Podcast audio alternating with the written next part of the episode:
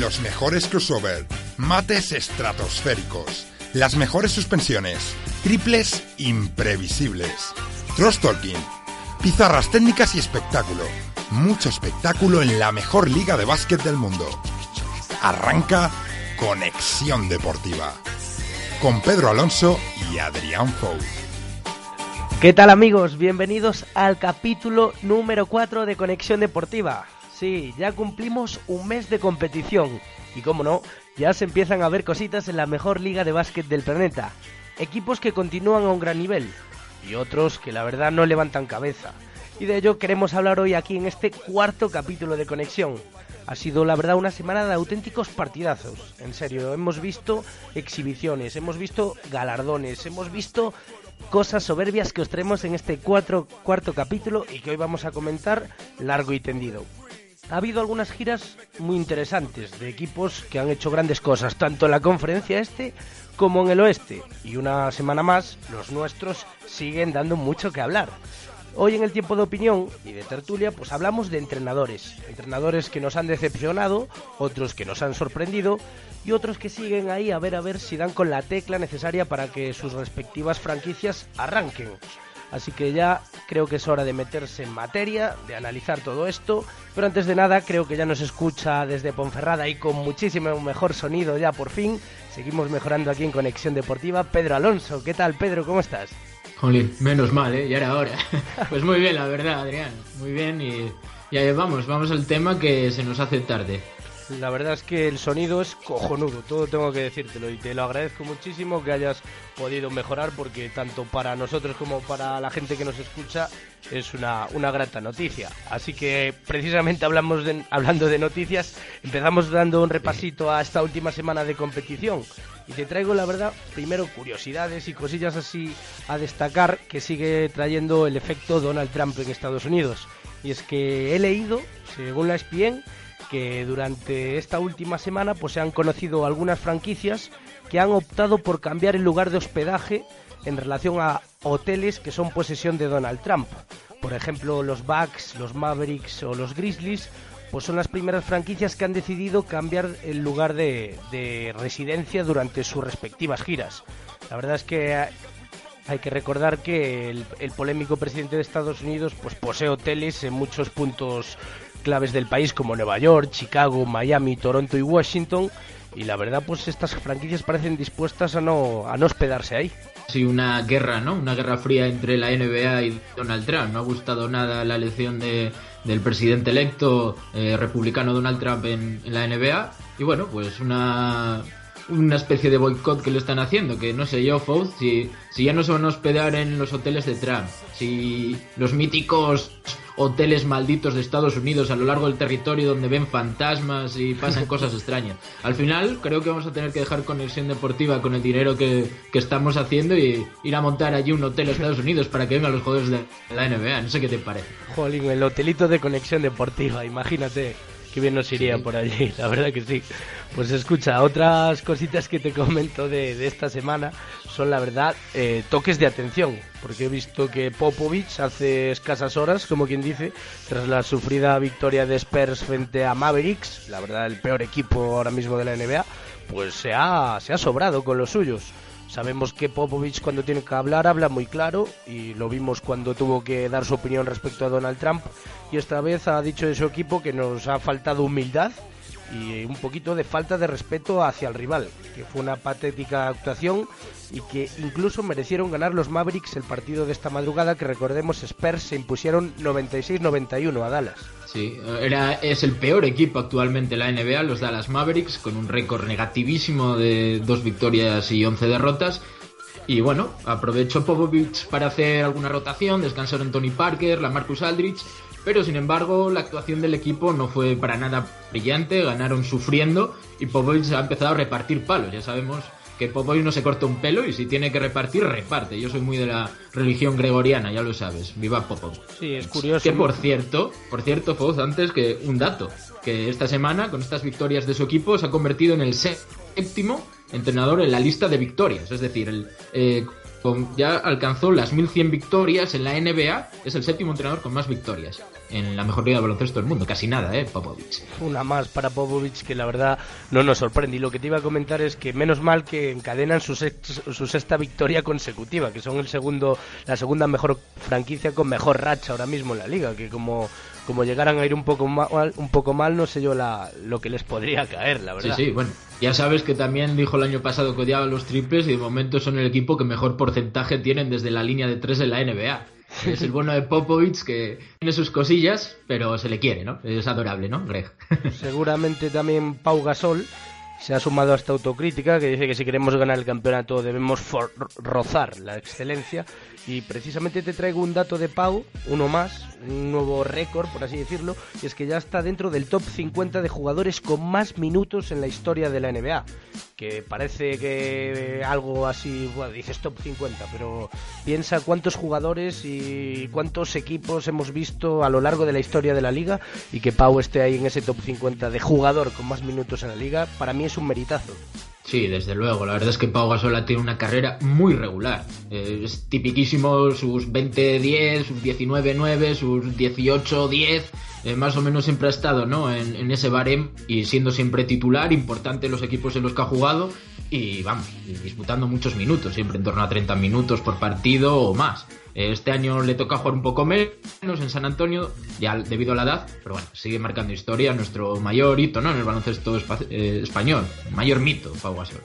Pues sí, sin lugar a dudas, la verdad. Y también te traigo otras, otros toques de atención, aunque no sé muy bien lo que ha pasado, pero en Nueva York ha habido una reunión entre jugadores de Knicks y directivos, además tras la victoria de este fin de semana que, cosecharon los Knicks frente a los Hawks. La verdad que eh, a, primera vista es algo sorprendente porque los Hawks estaban encadenando una gran racha de resultados y dos derrotas les han abocado ahí a perder ese liderato que habían conseguido en la conferencia este.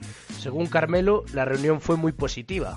No sé yo qué, qué, conclusiones podemos extraer de, de, este tipo de reuniones en una franquicia que, que, acostumbra a dar muchos tumbos. Yo creo que se lo pasaría muy bien de fiesta, ¿no? Por Nueva York creo que hay bastante fiesta y se lo habrá pasado genial, porque celebrando la victoria. Yo creo que la reunión fue de celebración, entonces claro, claro que fue muy positivo. yo lo que saco, yo, lo que saco de los Knicks es que balones a, a Kristaps Porzingis, por favor. Está que se sale. Qué jugadorazo. ¿eh? Es capaz de. Tiene una serie de recursos espectaculares. Un jugador modernísimo en esta era NBA. Eh, pudiendo lanzar desde 8 metros, penetrando, eh, step back. Bueno, es un repertorio increíble el que tiene el letón. Y yo creo que es la mejor noticia que tienen los Knicks este año. Madison está maravillado con, la actuación de Christian Porzingis, que esta misma semana anotó 35 puntos frente a los Pistons y la verdad que está ahí mano a mano casi con Carmelo a ver quién va a llevar las riendas del equipo en un futuro. Porque precisamente te quiero hablar de rumorología un poco y esta semana he leído que Carmelo podría irse a los Caps, Pedro. No sé qué te parece a ti. Bueno, ya siempre lo ha comentado LeBron James que a él le encantaría jugar con sus amigos. ¿Quiénes son sus amigos? Pues mira, sus amigos son Chris Paul, Dwayne Wade, con el que ya ha disputado muchos minutos en Miami, que también lo intentó reclutar para los Caps, pero eligió volver a casa, y Carmelo Anthony. Son sus tres grandes amigos del alma en la NBA. Y siempre ha dicho que sería un sueño jugar con ellos. Y cuando estaban en Miami había muchos rumores de que podían juntarlos, ahora cuando he ido a Caps también eh, más de lo mismo. Bueno, yo creo que son meras especulaciones, no me imagino a Carmelo Anthony yendo de Nueva York a, los Cavaliers. Y vamos a pero bueno, vamos a ver qué pasa, que la NBA todo es posible. Sin duda alguna, nunca, nunca digas nunca, y menos aquí en, en la NBA. Pues sí, también te quiero comentar algo que he escuchado estos días es que Tibodó se plantea igual traspasos en su equipo, visto lo visto en este inicio de temporada. Luego más adelante te preguntaré más en profundidad sobre estos Timberwolves, pero no sé si es un poco precipitado quizás ya arrancar movimientos. Un equipo muy joven y que a priori eh, promete mucho, ¿no? Sí, desde luego que promete mucho, pero ya lleva prometiendo muchas cosas y todavía no reaccionan, ¿no? No están acorde al talento que tienen. Y vamos a ver lo que pasa. La verdad es que hay jugadores que empiezan a estar un poco señalados. Ya hemos comentado en programas anteriores que Ricky Rubio era uno de los candidatos a poder salir de la plantilla. Y ahora mismo Wiggins, por ejemplo, yo creo que empieza a ser otro jugador que podría salir del equipo. Debido a que seguro que en el mercado pues podrían sacar una auténtica burrada por un jugador como él que siempre que recibe el balón, no sé si te da la impresión a ti, Fouz, que se la tira, siempre. Es bastante, bastante chupón Andrew Wiggins, que claro, cuando tiene el día te mete 40 puntos, pero cuando no tiene el día eh, es un auténtico dolor de cabeza para Tonti Botón. Un poco montaña rusa, sin lugar a dudas, pero bueno, es también un poco los galones que tienen este, en ese equipo que junto a Carl Anthony Towns, ambos son los llamados a liderar a una franquicia eso muy joven y que veremos a ver si, si se llevan a cabo esos posibles movimientos. Y ya para cerrar este primer cuarto de noticias, te traigo un tema extradeportivo, pero bueno, como hablamos de un cinco veces campeón NBA, me ha parecido relevante destacar que Dennis Rodman, un clásico de temas extradeportivos, se enfrenta a dos posibles años de cárcel debido a diversas infracciones que ha cometido al volante. La más reciente el pasado mes de junio, cuando el ex de los Bulls provocó un accidente por conducir en dirección prohibida por la autopista y encima, tras el accidente, el figura se piró. Así que el próximo 20 de enero deberá pasar por los tribunales y veremos a ver qué, decisión se toma de un Dennis Rodman que ya sabes que nunca deja indiferente a nadie. Un día más en la oficina en el GTA de la vida de Dennis Rodman, nada más que añadir, señoría. Sin duda alguna, porque la verdad, Dennis. Vaya crack. Siempre da. El gusano. Da mucho que hablar, la verdad. Sí, de los jugadores más extravagantes de la historia de cualquier deporte, desde luego, Dennis Rodman. Sin lugar a dudas. Pues nada, cerramos aquí ya este primer cuarto porque ahora de verdad no se lo pierdan. Viene la chicha de una de las mejores semanas de NBA.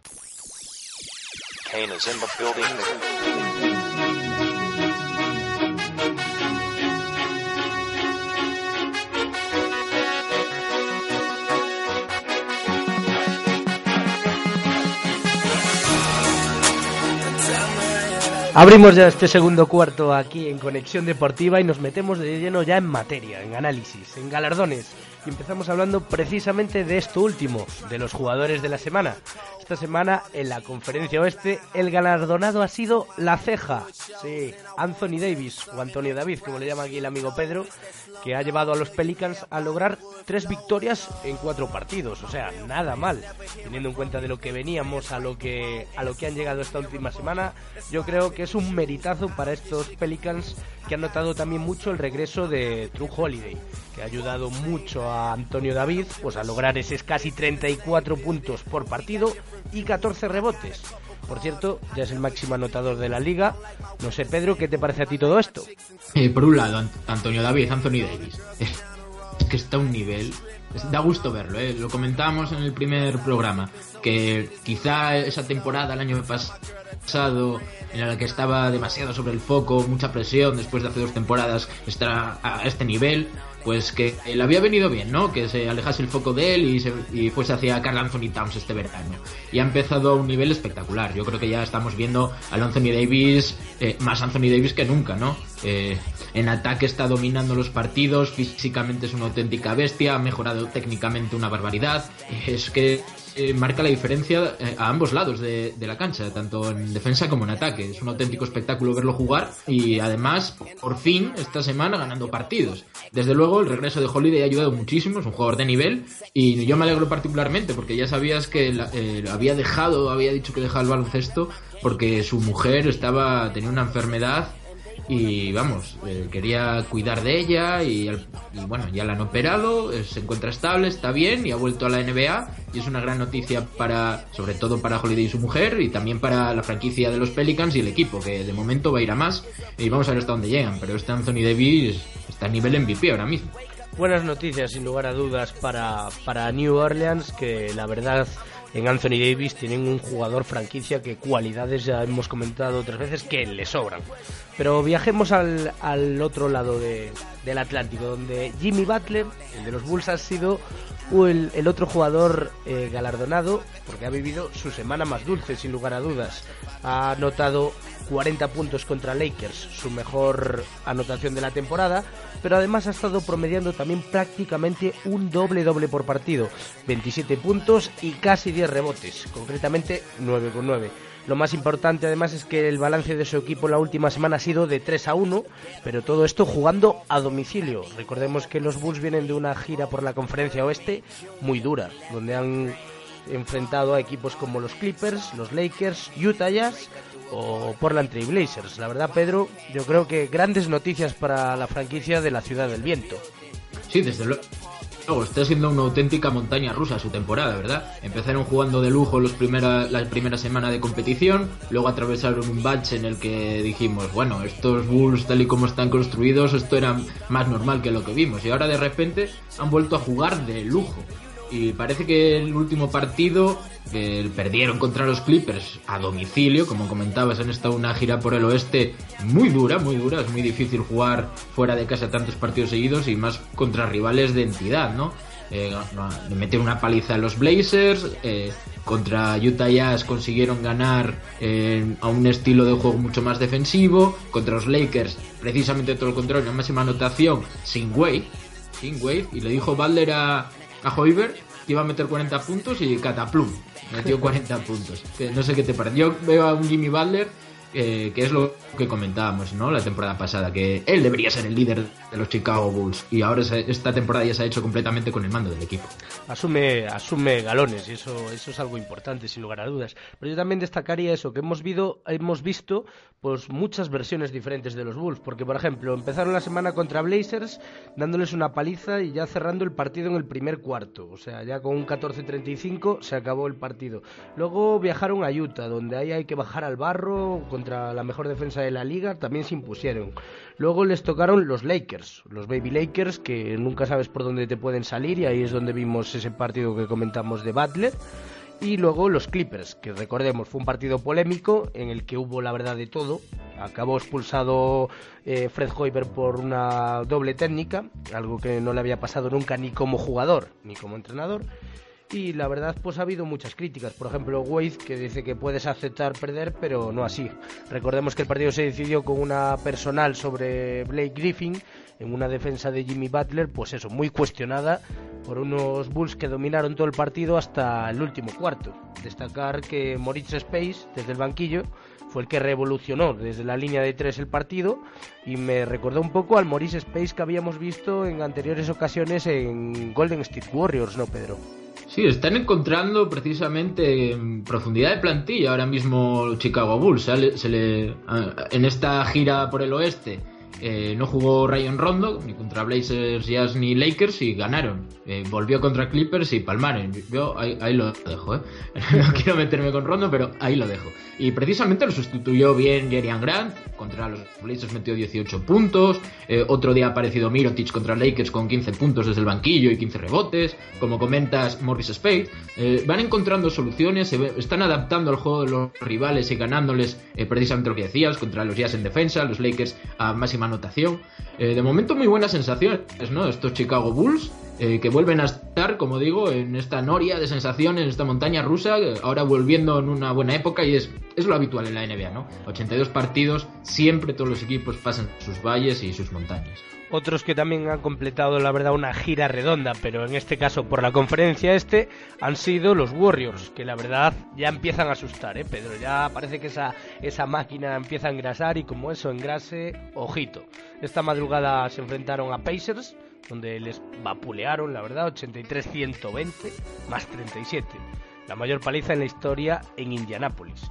Y bueno, a favor de los de Macmillan vamos a decir que no contaban con, ni con Paul George, ni con CJ Miles, ni con Turner y Jeff T se retiró en el descanso. Pero bueno, aún así yo creo que aún estando esos, los Pacers como te dan una de cal y otra de arena, pues no creo que fueran capaces. Pero bueno, en líneas generales destacar de esta, de esta gira por el por el este de los Warriors es que recuperan sensaciones. A los ya conocidos Durant, Carrio, Green eh, se ha incorporado y ha sido la gran noticia estos días es que Clay Thompson lleva tres partidos a un nivel espectacular, con más 25 puntos por partido, y lo mismo en tiros de campo un 50%, un 40% en triples, o sea, yo creo que los que dudaban de él hace unas semanas que se especulaba sobre posibles traspasos, los ha callado Clay en esta gira por el este, donde se han enfrentado también, recordemos, a Bucks, donde sufrieron un poquillo, que recordó el año pasado, recordemos que esa fue la cancha donde, donde se cortó aquella famosa racha histórica, y luego se enfrentaron también a Celtics y Raptors.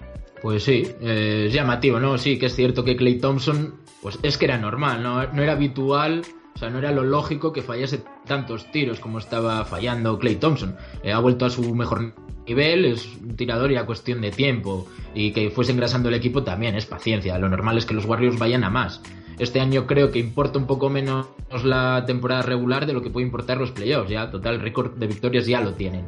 Y es lo dicho, ya van engrasando la máquina y empiezan a asustar. Aunque como comenta, sí que sufrieron contra Bucks y recordó mucho, ¿no? Al partido del año pasado que, que se cortó la, la, famosa racha de victorias consecutivas al inicio de la temporada. Simplemente comentar eso, que también son canchas que, que nunca sabes cómo, cómo te puede salir el partido, sitios que aprietan y donde siempre se le quiere ganar a uno de los gallitos, ¿no? A uno de los favoritos de, de la competición. Sí, así es. Y además se le tiene bastantes ganas a Kevin Durant en particular, ¿no? Ha sido el objeto de deseo de muchas franquicias. En el Garden contra Boston Celtics le abuchearon, le pitaron, dijo Durant que, bueno, le restó así un poco importancia al asunto, que dice no voy a tener ningún rencor, todavía siento amor por Boston, su, afición es una de las mejores de la NBA, que, bueno, hicieron lo que tenían que hacer. Y además también contra los Raptors allí en Canadá eh, tuvo un pique con, con el rapero Drake ahí en un, en un momento en el que estaba para salir al, a, la cancha Kevin Durant, pues le tuvo así como un gesto, unas palabras con Drake y le, mandó callar para la ovación ¿no? del público al cantante. Bueno, cosas que amores y odios que despierta Kevin Durant. La verdad que lleva en este inicio de temporada unos cuantos piques. Recordemos aquel con el Scanter también. Al pobre hombre esto de mudarse a Golden State le han salido unos cuantos detractores, la verdad. Hombre, es que yo creo que el gran cambio que han sufrido los Warriors, sobre todo con este movimiento y este año, es que han pasado de ser ese equipo atractivo, el de los niños buenos de la NBA, han pasado a ser el enemigo público número uno, ¿no?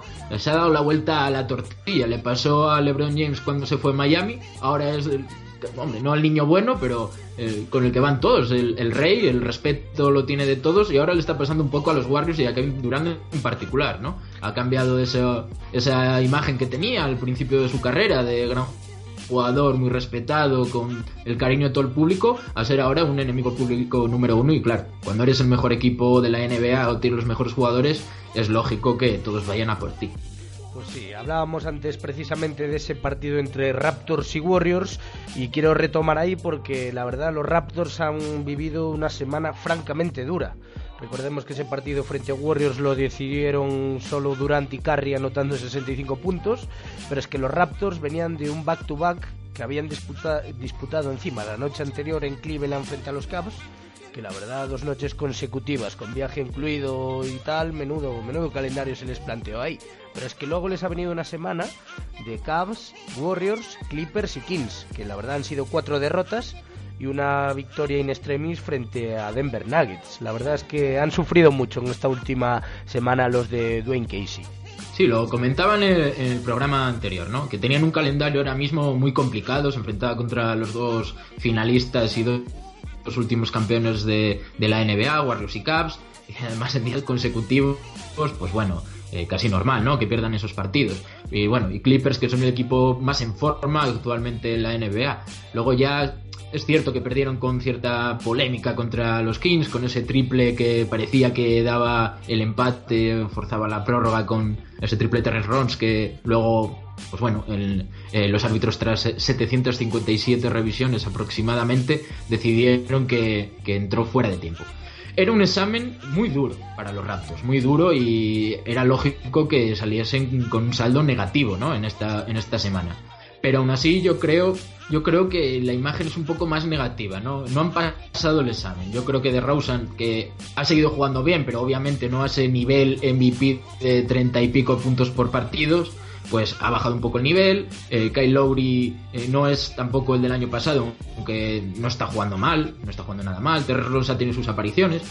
Y echo de menos un poco más de protagonismo de, de Balanchunas en la pintura, en estos ratos. La verdad es que ha sido una semana muy dura para ellos, pero bueno, ya la han pasado y a partir de aquí, pues todo será más fácil otro partido que quiero destacar de estos Raptors fue el que enfrentó a Caps y la verdad de este partido quisiera destacar un par de cosillas. La primera es que los Raptors en general quiero destacar que en líneas generales han competido muy bien todos estos partidos, ¿eh? que conste que los han perdido, pero en muchos casos pues contra los Kings se ha perdido por un triple que, que forzaba una prórroga y que no se lo han dado, contra los Raptors lo perdieron en los últimos 40 segundos de partido y bueno, sí que fueron más contundentes las derrotas frente a frente a Clippers, que como decimos es que es el equipo más en forma de la liga, o frente a Warriors, pero por ejemplo, frente a los Cavs yo quisiera destacar pues el gran partido que, firmaron LeBron James, que ya no es noticia, pero sí Kyrie Irving, Kevin Love y Tristan Thompson, que estuvieron todos en dobles dígitos y Love y Thompson incluso promediando dobles dobles. Destacar también a Channing Fry y ya aprovecho para hilar con, que los Cavs pues han vivido una semana más o menos tranquila en cuanto a enfrentamientos pero los partidos que han tenido no han jugado mucho, me refiero, pero los partidos que han tenido han sufrido un poco, porque lo que empiezo a notar y te quiero comentar a ti es que a los Cavs noto que les cuesta un poco cerrar los partidos. Y lo vi en este partido frente a Raptors es que igual a veces van dominando y en el último cuarto les cuesta. Les pasó frente a Hornets y también si recuerdas frente a Rockets, ambos en casa, pero bueno, al final acaba imponiéndose un poco el equipo con mayor talento, ¿no? Jugadores que saben jugar esas bolas calientes. Luego esta semana también perdieron frente a Pacers, que luego te preguntaré un poco, es qué es esto, los Pacers ganan aquí, pierden luego contra el mejor equipo, contra el peor equipo de la liga, que eran los Sixers en aquel momento. Entonces querría preguntarte un poco por estas sensaciones así que, te dan los Caps, que recordemos son líderes en solitario después de las derrotas de, de los Hawks.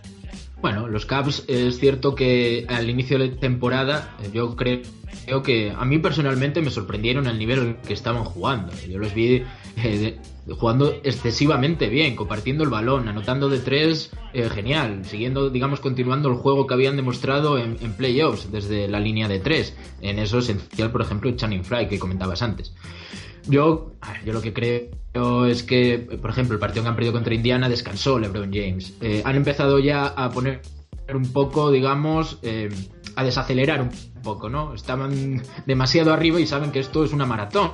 Son 82 partidos de temporada regular. Tienen la conferencia este salvo Hecatombe, eh, prácticamente ganada. En el orden de jerarquía, ¿quién le puede competir realmente a estos Caps? Es muy difícil. Y cuando te enfrentas directamente a los Raptors, que por eso digo que no han pasado el examen, los Raptors han competido y le han pasado como los Caps en partidos igualados, pero han perdido. Mientras que los Caps han ganado. Es la diferencia entre un equipo campeón y un, y un aspirante que quiere serlo, pero que está, está a otro nivel realmente. Vamos a ver esos equipos como Atlanta Hawks, eh, los propios Raptors, eh, los Hornets, eh, es que no dejan de ser equipos, sí, de, nivel, pero que no le pueden competir realmente a, los Cavs. Ni a 82 partidos parece, que es una de las pocas alternativas que tienen para conseguir la ventaja de cancha, y en playoffs ya ni de cuento. Destacar también otras actuaciones individuales importantes de esta semana, pero que cayeron en saco roto, como por ejemplo ya el quinto triple doble de la temporada del señor Russell Westbrook, que yo creo que aún le quedan unos cuantos. Este lo firmó frente a Indiana Pacers, pero su equipo palmó, en casa además. Eh, y luego otro de Hassan Whiteside, otro que vive días muy oscuros en cuanto al rendimiento que están dando Miami Heat. Y fueron 19 puntos, 25 rebotes en la derrota que sufrieron frente a los Hawks. Sí, desde luego, la verdad que han salido. Westbrook sigue haciendo unos numerazos de, otra época, ¿no? Siempre eh, haciendo triple dobles o rozando triple dobles. Es junto con Anthony Davis el máximo anotador ahora mismo en la NBA. Lo que pasa es que esta semana los Thunder han, vuelto a caer un poco más en la realidad, ¿no? Cada vez ese inicio tan esperanzador de temporada que decíamos, pero bueno, estos Thunder, eh, ¿cómo están jugando tan bien? ¿Cómo están ganando tantos partidos? Bueno, un poco era el calendario y un poco espejismo, ¿no? También. Eh, están ahora mismo ya cayendo en la realidad. Eso sí, Westbrook como dices, individualmente a otro nivel. Y es lo que estamos viendo, ¿no? Es la tónica general en este inicio de temporada. Muchas actuaciones individuales muy destacables. Hemos visto también eh, esta madrugada, por ejemplo, a Bradley Bill anotar 42 puntos, si no me equivoco, en la victoria de, eh, de los Wizards remontando a los Suns, que precisamente los Suns otros días hemos visto a Devin Booker, al, joven jugador, haciendo unas auténticas barbaridades de partidos. Eh, otro día a Wiggins, no sé. Estamos viendo individualmente a muchos jugadores destacar. Yo también quiero poner ahí en el, en el debate a, a Antetokounmpo. Es que no hay que olvidar que Antetokounmpo creo que tiene 21 años todavía. Sí, sí. que ya lleva, lleva, ya varias temporadas en la NBA, no deja de mejorar. Y es que es jovencísimo, podría ser perfectamente rookie esta temporada.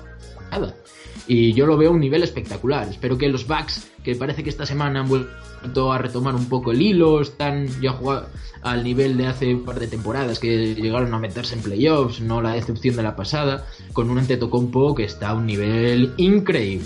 Pues sí, y ya para cerrar este, este segundo cuarto te quiero preguntar por equipos al alza y equipos a la baja que has visto en esta última semana. Yo si quieres te cuento los míos brevemente y en equipos al alza quiero destacar a Memphis Grizzlies, del que vamos a hablar ahora un poquito sobre el cambio que ha producido esta franquicia con la llegada de, su nuevo entrenador.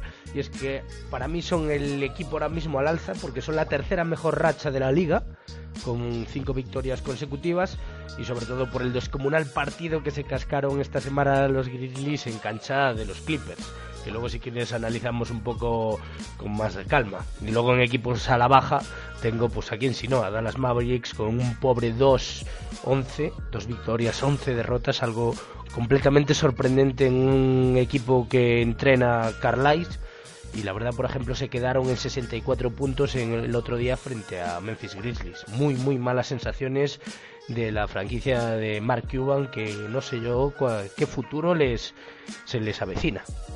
Pues sí, la verdad es que sí. Yo también veo que hay equipos que también están ahora mismo atravesando una pequeña crisis como los Detroit Pistons, que el año pasado eh, se metieron en playoffs y jugaron a, compitieron a un buen nivel eh, le plantearon algo de cara a los cables a pesar del 4-0 y ahora llevan una racha de cuatro partidos perdidos, echando sin duda menos a, Reggie Jackson.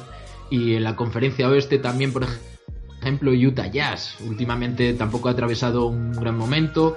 Eh, la verdad es que en casa no están compitiendo al nivel que se esperaba de ellos. Tan solo dos victorias y tres derrotas. Un balance negativo en su propio feudo.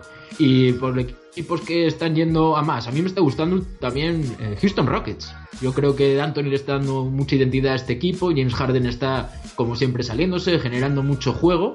Y en la conferencia este, un, un equipo que va a más, y te vas a reír, son los Sixers que ya llevan cuatro victorias y, últimamente, están compitiendo muy bien los partidos, con un Embiid increíble en su temporada rookie, con un chacho desatado en, en cuanto a espectáculo se refiere, y oye, pues buenas sensaciones. Por fin estos Sixers, que bueno, siguen siendo el peor equipo en el este, pero están ya con cuatro victorias, al igual que Brooklyn, Washington o Miami. Luego, luego me cuentas a ver qué, qué, te está pareciendo el Chacho y estos Sixers. Cerramos ya, si te parece, este segundo cuarto y nos pasamos ya a la tertulia donde, donde hablamos de entrenadores, de cómo los estamos viendo, a la alza, a la baja, a ver cómo, cómo han ido en este inicio de temporada y qué sensaciones nos están transmitiendo. No se vayan, que venimos ya.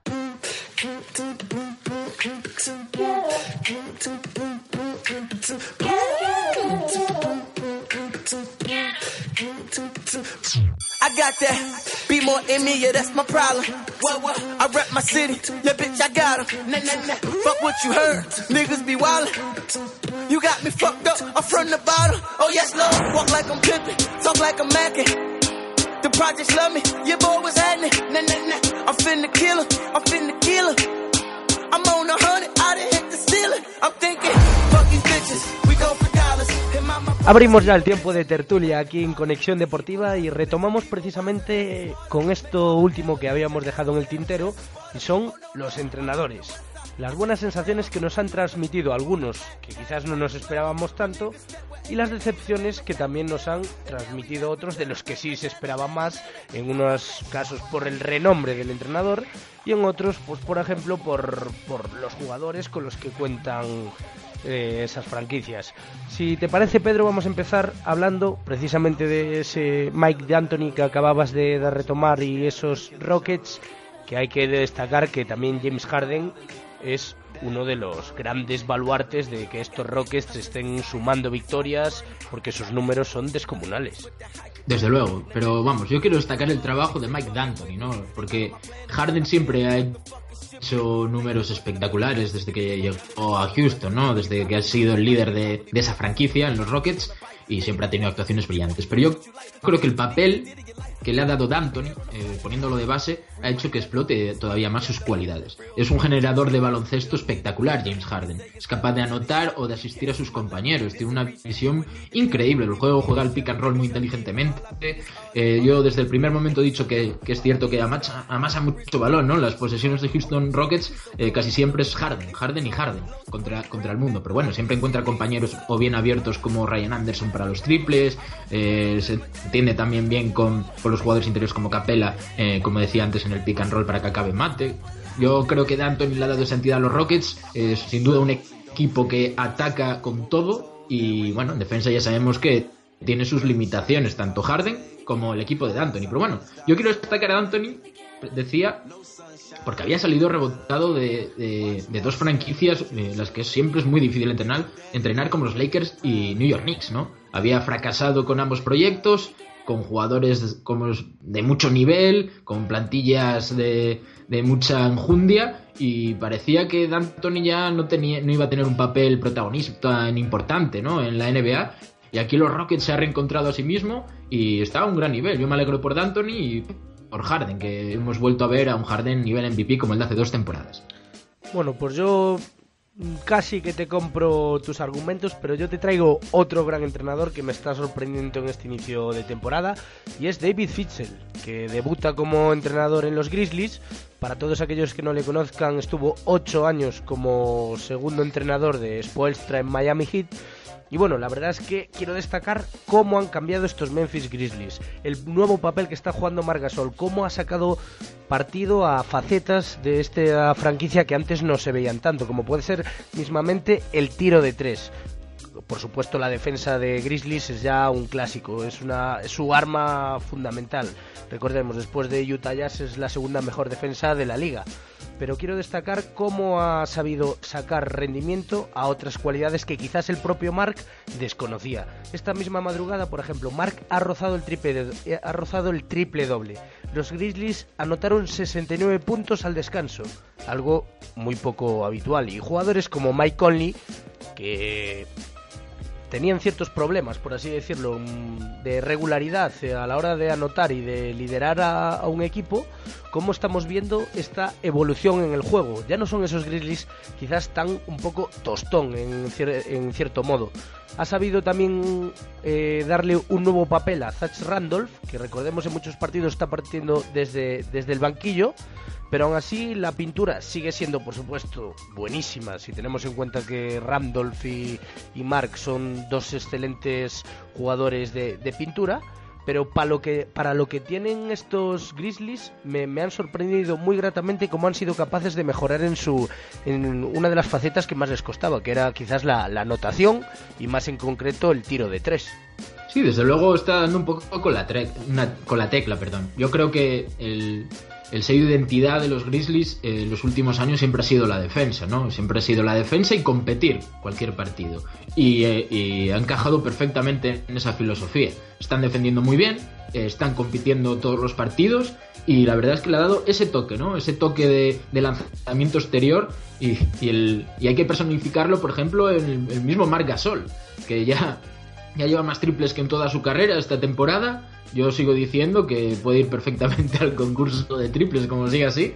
Y el otro día contra, contra los Clippers, que, te ese triple desde, desde la esquina al, al, más puro estilo tirador, decidiendo el partido. Eh, bueno, increíble, lleva, ya lleva dos, eh, dos lanzamientos ganadores eh, sobre la bocina, Margasol, ¿eh? Clutch time para él. Dos sobre la bocina y luego otros tantos que ha sido decisivo a la hora de que luego el equipo se haya, se haya llevado la victoria. Desde luego que Fitzel le está dando con la tecla, como bien has comentado, y ha dado con una versión de Mark que desde luego todos desconocíamos, sin lugar a dudas. Y bueno, quiero... y no solo de Mark, perdona, porque también lo que comentabas, también estamos viendo Mike Conley eh, eh, otra vez mucho más serio. Yo creo que el año pasado Mike Conley no tuvo su mejor temporada, atravesó un poco una crisis de juego y se echó mucho de menos en falta en Memphis Grizzlies, también tuvo problemas físicos y ahora que ha renovado por una auténtica millonada, eh, está demostrando el porqué, ¿no? Está jugando a un gran nivel y le ha venido muy bien este cambio de entrenador precisamente al base de, de Memphis. Habría otros entrenadores también a los que hay que destacar, como es el caso de Luke Walton, Luke Walton y sus Baby Lakers, que la verdad está sacando mucho, mucho partido un equipo que venía de la nada absoluta con Byron Scott. Pero bueno, también hay que hablar de decepciones, Pedro. Y en decepciones yo te traigo, por ejemplo, el caso que a mí más me ha llamado la atención, que es el de los Pacers. Para mí un equipo muy por debajo de sus expectativas.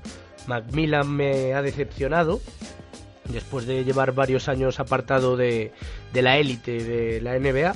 Pero es que la verdad estos Pacers para mí tienen un equipo más que suficiente para estar peleando por el top 4 de la conferencia este. Y no sé, o mucho cambian las cosas o las sensaciones no son nada buenas. Veo un estilo, un equipo un poco estilo Knicks y casi estilo Bulls, de estos que no no, no sabes por dónde te van a salir. Te pueden dar la semana de cal o la semana de arena. Entonces, bastante decepcionante. Para mí me gusta mucho el, quinteto y en general el equipo que tienen estos Pacers. Sí, desde luego. Eh, hombre, un poco en su defensa decir que es cierto que es un equipo que ha tenido bastantes problemas físicos en jugadores. Ya ya se ha perdido varios partidos. Pero, por otro lado, decir como eh, a su favor, que ha tenido problemas físicos, jugadores de su plantilla, ya te indica que las cosas no van muy bien en otro aspecto. Es decir, es un equipo que parece más una banda. Macmillan siempre ha tenido fama de un entrenador de, de carácter defensivo, ¿no? Que cuida muy bien el aspecto atrás para salir a, los contraataques y conseguir anotación a partir de la defensa. Y está siendo una de las peores defensas de la NBA, Indiana Pacers. Eh, como visitante eh, no gana un, solo partido, una victoria y cinco derrotas. El equipo parece una banda. Sí que es cierto que un día aparece Jeff Teague, que, otro día te aparece Paul George, otro, otro día... Sí, hay talento, hay talento. No, sí, hay, hay mucho talento y un día te pueden aparecer, pero no estamos viendo regularidad, no estamos viendo automatismos en su juego. Eh, vemos aportaciones muy escasas, por ejemplo, de jugadores con mucho nombre, como Old Jefferson de, desde el banquillo, ¿no? Yo creo que estos Pacers no, no están al nivel que deberían estar por nombre y por enjundia que pueden tener en esta conferencia este y aún así van séptimos, ¿no? Están dentro de playoffs de momento pero con un récord negativo y eso no se lo pueden permitir Indiana, Indiana Pacers que a priori ¿no? En este nuevo proyecto podíamos esperar que estuviesen mucho más arriba con los jugadores que tiene. Pero luego, por ejemplo, fueron, capaces, fueron capaces de ganar el otro día a los Caps, que aunque no estuviera LeBron, pues oye, es una victoria muy meritoria. Y luego, sin embargo, pues eso, te sorprenden con una derrota ahí contra los Sixers cuando no eran por así decirlo, los Sixers que estamos viendo en los últimos partidos. Entonces es un equipo de muchos contrastes que, está decepcionando, la verdad está decepcionando. Mira, por ejemplo, en contraposición con Memphis Grizzlies. Memphis Grizzlies es un equipo fiable, que sabes que te va a ganar los partidos que tiene que ganar y te va a perder los partidos que, te, que tiene que perder por nivel, pero que te los va a competir. Los Pacers no, los Pacers son un equipo que compite en uno de cada cuatro partidos, que ganan igual con la noche buena un equipo bueno porque tienen talento, pero el día que tienen malo palman contra el peor equipo de la NBA. Y es lo peor que le puedo es decir, un equipo que no sea fiable. ¿Qué otro entrenador me querrías destacar tú en este apartado?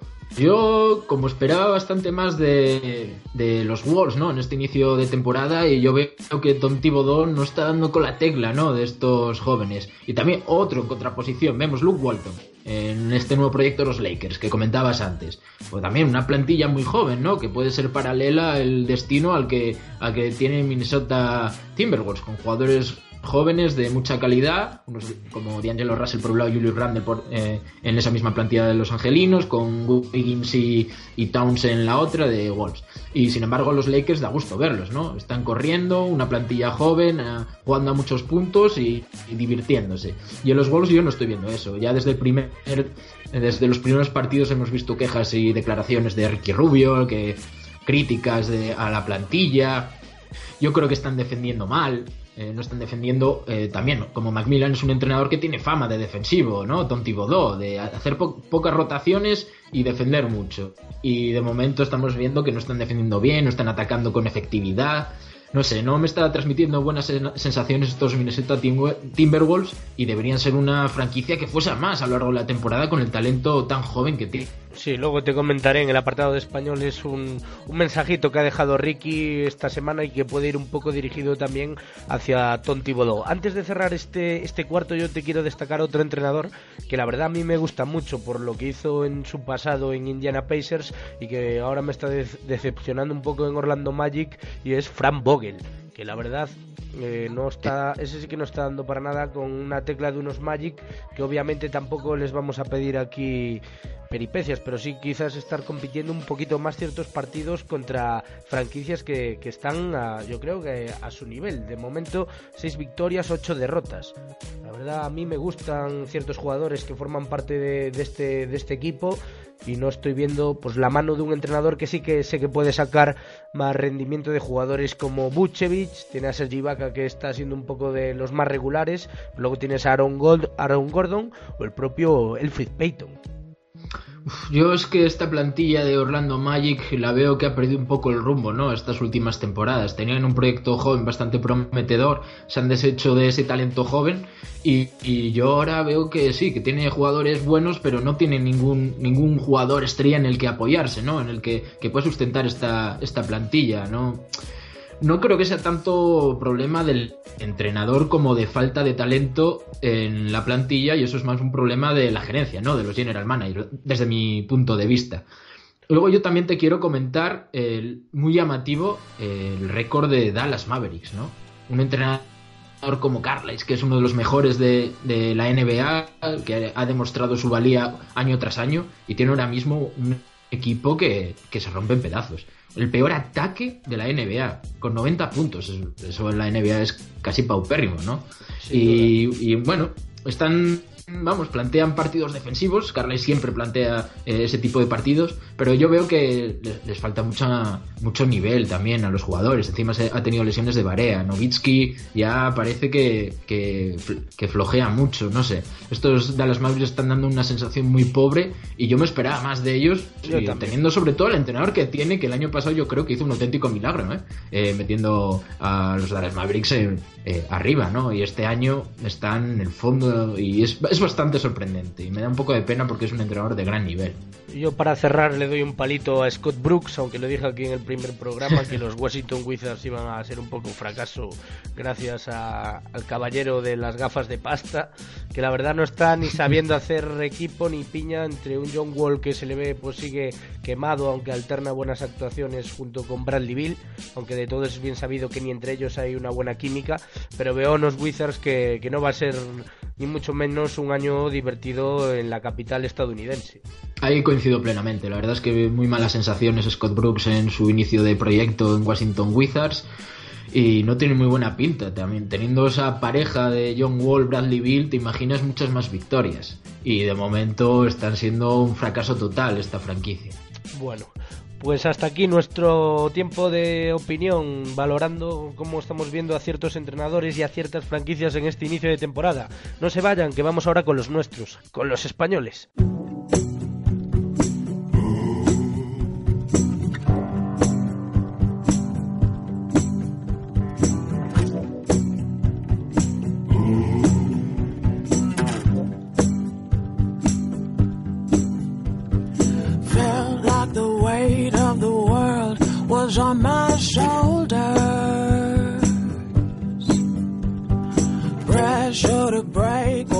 Ya para hablar de los nuestros, de la NBA, que a medida que avanzan las semanas, la verdad, nos van transmitiendo muchísimas mejores sensaciones y ya no solo los, por así decirlo, más veteranos, como puede ser el caso de Pau o el propio Margasol, sino también los jovenzuelos, los que van sacando su desparpajo, su, su buen hacer y, su aprendizaje que ya han ido obteniendo en este primer mes de competición.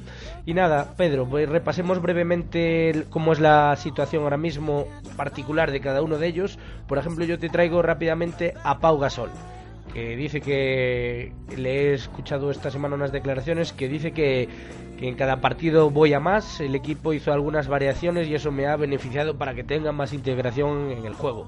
Además, Pau había comentado a su entorno más cercano que creía que necesitaba más minutos, aunque de todos bien sabido que Popovich apuesta mucho por la rotación y más en esta primera parte de la temporada, pero la verdad es que sus números han ido increciendo y en la última semana los Spurs ya hemos comentado que han estado muy enchufados, una racha de seis victorias y ninguna derrota. Sí, así es. Ha coincidido también menos minutos juntos en pista la Marcus Aldrich y Pau Gasol. Eso ha beneficiado, yo creo, a que Pau Gasol también esté eh, más cerca del aro, haya contribuido más al equipo en, la anotación, eh, reboteando. Bueno, siempre es un jugador que sabes que te va a aportar mucha visión y muchas asistencias desde, desde dentro de la zona, ¿no? Es un jugador con una visión espectacular. Eh, yo creo que es de los mejores pasadores que hay, de los hombres altos pasadores, junto con Margasol, con su hermano. Y bueno, sí que es, cierto que ha ganado protagonismo, ha ganado más confianza, se le ha visto mejor también físicamente, y es lo que hemos comentado en otros programas, ¿no? Poco a poco tiene que ir a más, y estos San Antonio Spurs de momento ya están pillando otra vez la racha de victorias después de una semana pasada eh, con algunas dudas. De su hermano Marc ya hemos hablado y ya para mí ahora mismo es el jugador español más en forma que tenemos en la liga, como hemos dicho, decidiendo partidos, siendo el jugador franquicia, como eso ya, ya cabía esperar de, de estos Grizzlies. Por tanto, seguimos hablando de otros que han irrumpido este año con mucha fuerza, como es el caso de Sergio Rodríguez y esos Sixers, Pedro, que la verdad esta semana han logrado tres nuevas victorias, Sergio ha logrado el récord de asistencias en liga con 12 y la franquicia y la gente de Filadelfia pues está muy enganchada a la fiebre del Chacho. Incluso han solicitado su participación en el concurso de habilidades del All-Star. Así es, el chachismo sigue en plena efervescencia allí en Filadelfia. Eh, yo el, partido de 12, de 12 asistencias es que han sido todas en transición. ¿eh? Es un mago de la transición, el Chacho. La NBA está disfrutando, encuentra huecos, tiene muchísima visión y mucha calidad para dar pases picados, de aliu, encontrar siempre al hombre abierto al tirador. Eh, está disfrutando muchísimo como un enano el chacho y sí que es cierto, eh, ganando más protagonismo en las victorias, eh, cuando es necesario pues anota, cuando no dirige al equipo, muy buena química con, jugadores como Ilyasova, como Saric, con el propio Joel Embiid, en los pick and roll se entienden muy bien. Bueno, una gran semana para el Chacho y para Filadelfia en particular. Siempre da gusto ver los highlights de Filadelfia porque sabes que siempre, siempre te vas a encontrar ahí alguna jugada magnífica. Y la verdad me recuerda mucho en ciertos aspectos a Ricky Rubio y yo creo que la NBA lo está notando en esa magia de leer y ver pases donde la verdad no otros muchos los pueden ver, la verdad. Hmm. En transición ya digo que les hizo auténticos rotos a base de asistencias a los equipos rivales. Precisamente retomamos aquí para hablar de Ricky Rubio y sus Timberwolves, que quiero destacar que esta semana Ricky ha pegado una rajadita al equipo y no sé a quién más podría darse por, aludido el mensaje que decía, perdemos el tiempo, no estamos aprendiendo, no es algo divertido, es hora de cambiar. La verdad es que este, estas declaraciones vienen después de haber perdido frente a los Hornets una vez más, como ya nos tienen acostumbrados esta temporada, es decir, dominando el partido, de repente una pájara monumental, un parcial destructor y adiós partido para los Timberwolves. Les pasó esta misma madrugada frente a frente a Boston Celtics, donde iban dominando con claridad el partido y en el último cuarto un parcial de 31-12 31-12, pues a tomar por saco todo. Demoledor, desde luego. Sí que es cierto que lo que comentas, me parece que en el primer y segundo cuarto Minnesota siempre rinde a un gran nivel y en las segundas partes se vienen abajo. Son el peor equipo, creo, de la NBA en el tercer cuarto. En, en el balance entre puntos anotados y recibidos y en el último cuarto también de los peores. Eh, muy, malas sensaciones estos Wolves. No, no puede ser. Y Ricky Rubio en ese partido en el que perdieron y soltó esa rajada que comentas, se vio superadísimo por Kemba Walker en el duelo particular. Sí, aún así se eh, fue a 11 puntos, 8 rebotes y 8 asistencias. Sí, pero no lo dio. Sí, pero la sensación no fue buena, no, no, podía defenderles. Hombre. Se le iba con mucha facilidad en, el pick and roll. Y en eso se molestó bastante. Yo creo que le vi muchos ademanes de, digamos, de crítica a jugadores como Towns, a los jugadores interiores, por no seguir, ¿no? Muchas veces a Kemba Walker. Que se iba, Físicamente superior a Ricky, además, muy superior Kemba Walker. Entonces necesita más ayudas, quizás Ricky ahí a la hora de. Es mucho más rápido, sí. Claro. Es mucho más, es, mucho más rápido y entra canasta como un obús. Pero sí que es cierto que se veía una falta de química con los compañeros preocupante, ¿no? Es otro equipo en el que faltan esos automatismos. Yo supongo que es una plantilla muy joven y es normal, en cierto modo, que en las segundas partes, pues bueno, se vengan un poco más abajo cuando el partido está más igualado. Pero no es normal caer tan en picado. Esas pájaras no pueden ser. De una parte a otra, no puede ser. Y es cierto que tienen que espabilar desde ya. Y como comentamos al principio del programa, una de las posibles soluciones podrían ser los traspasos. Aún así, Ricky, para mí, eh, desde que ha vuelto de esa lesión en el codo, por lo menos está dando el callo, está dando la talla, ya no solo a nivel de asistencias, que sabemos que siempre está ahí, al igual que en robos, sino también pues en anotación, ha estado medianamente bien. O sea, tampoco hay que, hay que quejarse. Hablemos también de Nikola Mirotic, uno que se ha venido arriba esta última semana. Como los Bulls les ha ido bien, pues a Nicola se, se ha venido arriba también, sus números han sido mucho mejores ha anotado 15 puntos y 15 rebotes en una de sus, de sus actuaciones de esta semana. E incluso también ha tenido declaraciones curiosas, como una que dice que, que espera que estos Bulls puedan luchar por la final de conferencia en, el este. La verdad, se ha venido arriba Nicola Mirotic y, nos alegra, la verdad. Oye. Se, ha venido muy arriba. Sí, al final pues se ha visto bien y, ha dicho, venga, para adelante. ha tenido una buena semana y dijo, esta es la mía. Bueno, ha, estado, bueno, irregular, pero dentro de su irregularidad mucho más importante y mucho más incisivo y decisivo en el, en el juego de su equipo. Hemos visto a Nikola Mirotic eh, mucho más brillante que en temporadas eh, perdón, que en jornadas anteriores, ¿no? En semanas pasadas cuando repasamos sus números y veíamos que estaba tirando horrible, que iba menos, que muy malas sensaciones, incluso psicológicamente parecía que tenía algún problema, no se sentía cómodo eh, dentro de la, cancha. Y bueno, eh, sigue siendo ese sexto hombre que es muy importante en cualquier franquicia de la NBA. Ha mejorado sus tiros, el otro día contra los Lakers, bueno, un 3 de 8, contra los Clippers muy mal, 0 de 5, pero el resto de partidos sí que ha sido una pieza muy importante, ¿no? Eh, desde la línea de 3. 15 eh, puntos y 15 rebotes, es decir, ha aportado estadísticamente en, muchas facetas del juego y eso es muy importante, que no está un poco, digamos, catalogado como especialista, ¿no? En, el tiro. Se lanza siempre muchos triples a pesar de los minutos que juegue, sean muchos o pocos.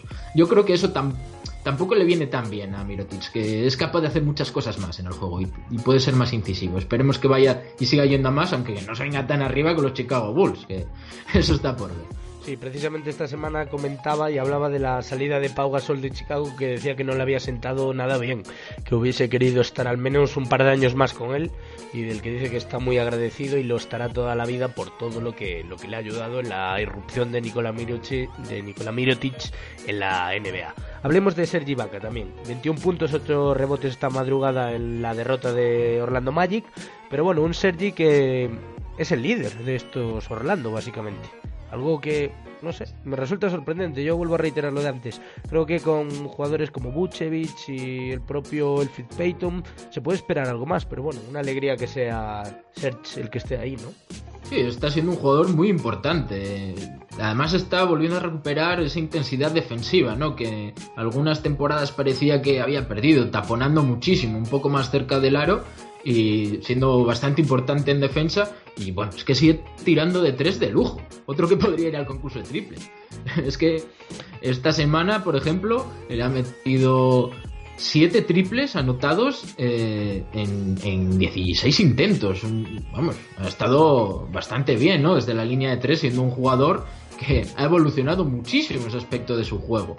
Y también los tiros libres. Esta temporada está promediando eh, un 86%, cuando en su carrera generalmente, vamos, eh, promediaba muchísimo, muchísimo menos. Es decir, que está a un nivel espectacular, ser Chivaca, volviendo a recuperar sensaciones. Y bueno, como dices, está siendo un, líder en, en, estos jóvenes Orlando Magic, pero la verdad es que las victorias no acaban de llegar con asiduidad ese liderazgo que se le exigió en aquella etapa de los Thunder cuando no estuvieron ni Westbrook ni Durant. Parece que ha ahora aprendido un poquito Serge de, de, todo aquello y bueno, nos alegramos mucho de que le siga yendo así de bien. Para cerrar, quiero preguntarte un poquito por los hermanos Hernán Gómez, que continúan creciendo ambos, pero bueno, esta semana Willy ha vuelto a ser protagonista, esta vez por un, un encontronazo, una anécdota con Dwight Howard. Así es, que le pegó un codazo y dijo Willy Hernán Gómez, declaró que bueno, que igual que se había hecho daño fue Howard en el codo.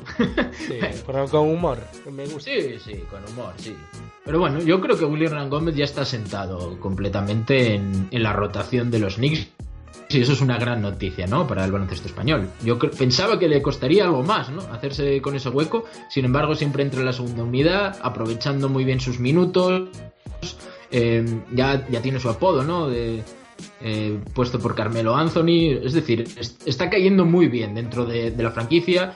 Tiene una gran relación con Brandon Jennings, que igual no es el mejor de, con el que llevarse bien dentro de esa plantilla, porque está un poco tocadete, pero bueno, eh, le está yendo muy bien a, Hernán Gómez, muy buena química y me está gustando, la verdad, lo que está haciendo. Sus números siempre rozando el doble-doble cuando juega y yo creo que si, vamos, si en esta progresión, contando con más minutos, podría mejorar estadísticamente bastante, eh, eh, vamos, sus registros. Me parece que está haciendo una gran campaña de rookie Willy Hernán Gómez. y su hermano, su hermano, perdona, también está aprovechando muy, bien el tiempo. Y hay otro eh, hemos hablado menos otras semanas y yo quiero destacar a Brims, que también es otro jugador que se ha consolidado en la rotación de los Thunder y por ejemplo el otro día en el final apretado contra Houston Rockets estaba en el, final del partido. Se ha consolidado como un tirador en la NBA no está jugando eh, muchos minutos, eso, es cierto, pero sí eh, es el especialista en el tiro de tres cuando las cosas están mal y lo está aprovechando, está anotando muy bien de tres Alex Abrines. Sí, esta misma semana anotó 8 puntos según minuto, el otro día frente a, a, los Nets, un partido que se llevaron los Thunder y que la verdad Alex Abrines pues tuvo esa aportación en tan solo un minuto, precisamente haciendo valer su, su talento desde la línea de, de 7.25. Y ya para concluir, pues hablar de José Manuel Calderón, que por fin esta semana ha estrenado titularidad. ¿Por qué? Porque D'Angelo Russell había sido baja en los Lakers, pero bueno, ahí sigue Calderón, que como hemos destacado otras semanas, más allá de números, más allá de, de estadísticas está ahí para hacer piña. Luke Walton le quiere como, como maestro de esta, de esta juventud que viene y yo creo que, que Calderón ha, sabido adaptarse muy bien a este nuevo rol. Yo lo veo feliz, lo veo contento. Es el primero en salir ahí a apoyar y a animar a sus, a sus compañeros en cada tiempo muerto y una grata noticia. Es un jugador que lleva toda su vida prácticamente en la, la NBA, ha hecho una carrera muy longeva, siempre jugando en todos los equipos, con más o menos protagonismo, pero a un buen nivel. Eh, sabes que te las puede enchufar de tres perfectamente, que puede dirigir el equipo, que le puede dar pausa cuando los jugadores se vuelven un poco locos, dar, dar orden y control, y sobre todo yo creo que ya está más que nada para ser un poco mentor ¿no? a esos jugadores jóvenes y talentosos y transmitir sus experiencias en, en la NBA a lo largo de todos estos años. Y bueno, y en lo particular también es una buena oportunidad, ¿no? El haber jugado de titular, a pesar que sea por bajas, pero eso también significa que cuentan con él, que no es simplemente un mero espectador de una agita toallas, que se suele decir en la NBA. Pues nada, Pedro, agradecerte una semana más el haber estado ahí. Hasta aquí todo el repaso a esta semana de competición en la NBA. La semana que viene espero tenerte aquí con mucha más conexión deportiva. Y nada, disculparme por este trancazo que llevo arrastrando esta semana, cosas del otoño, que tú también supongo que entiendes, Pedrín. Y que la semana que viene te veo aquí para repasar todo, ¿no? Sí, la semana que viene más y mejor. Seguro que sí. Una semana más, muchísimas gracias por estar ahí. Reciban un saludo. Hasta luego. It.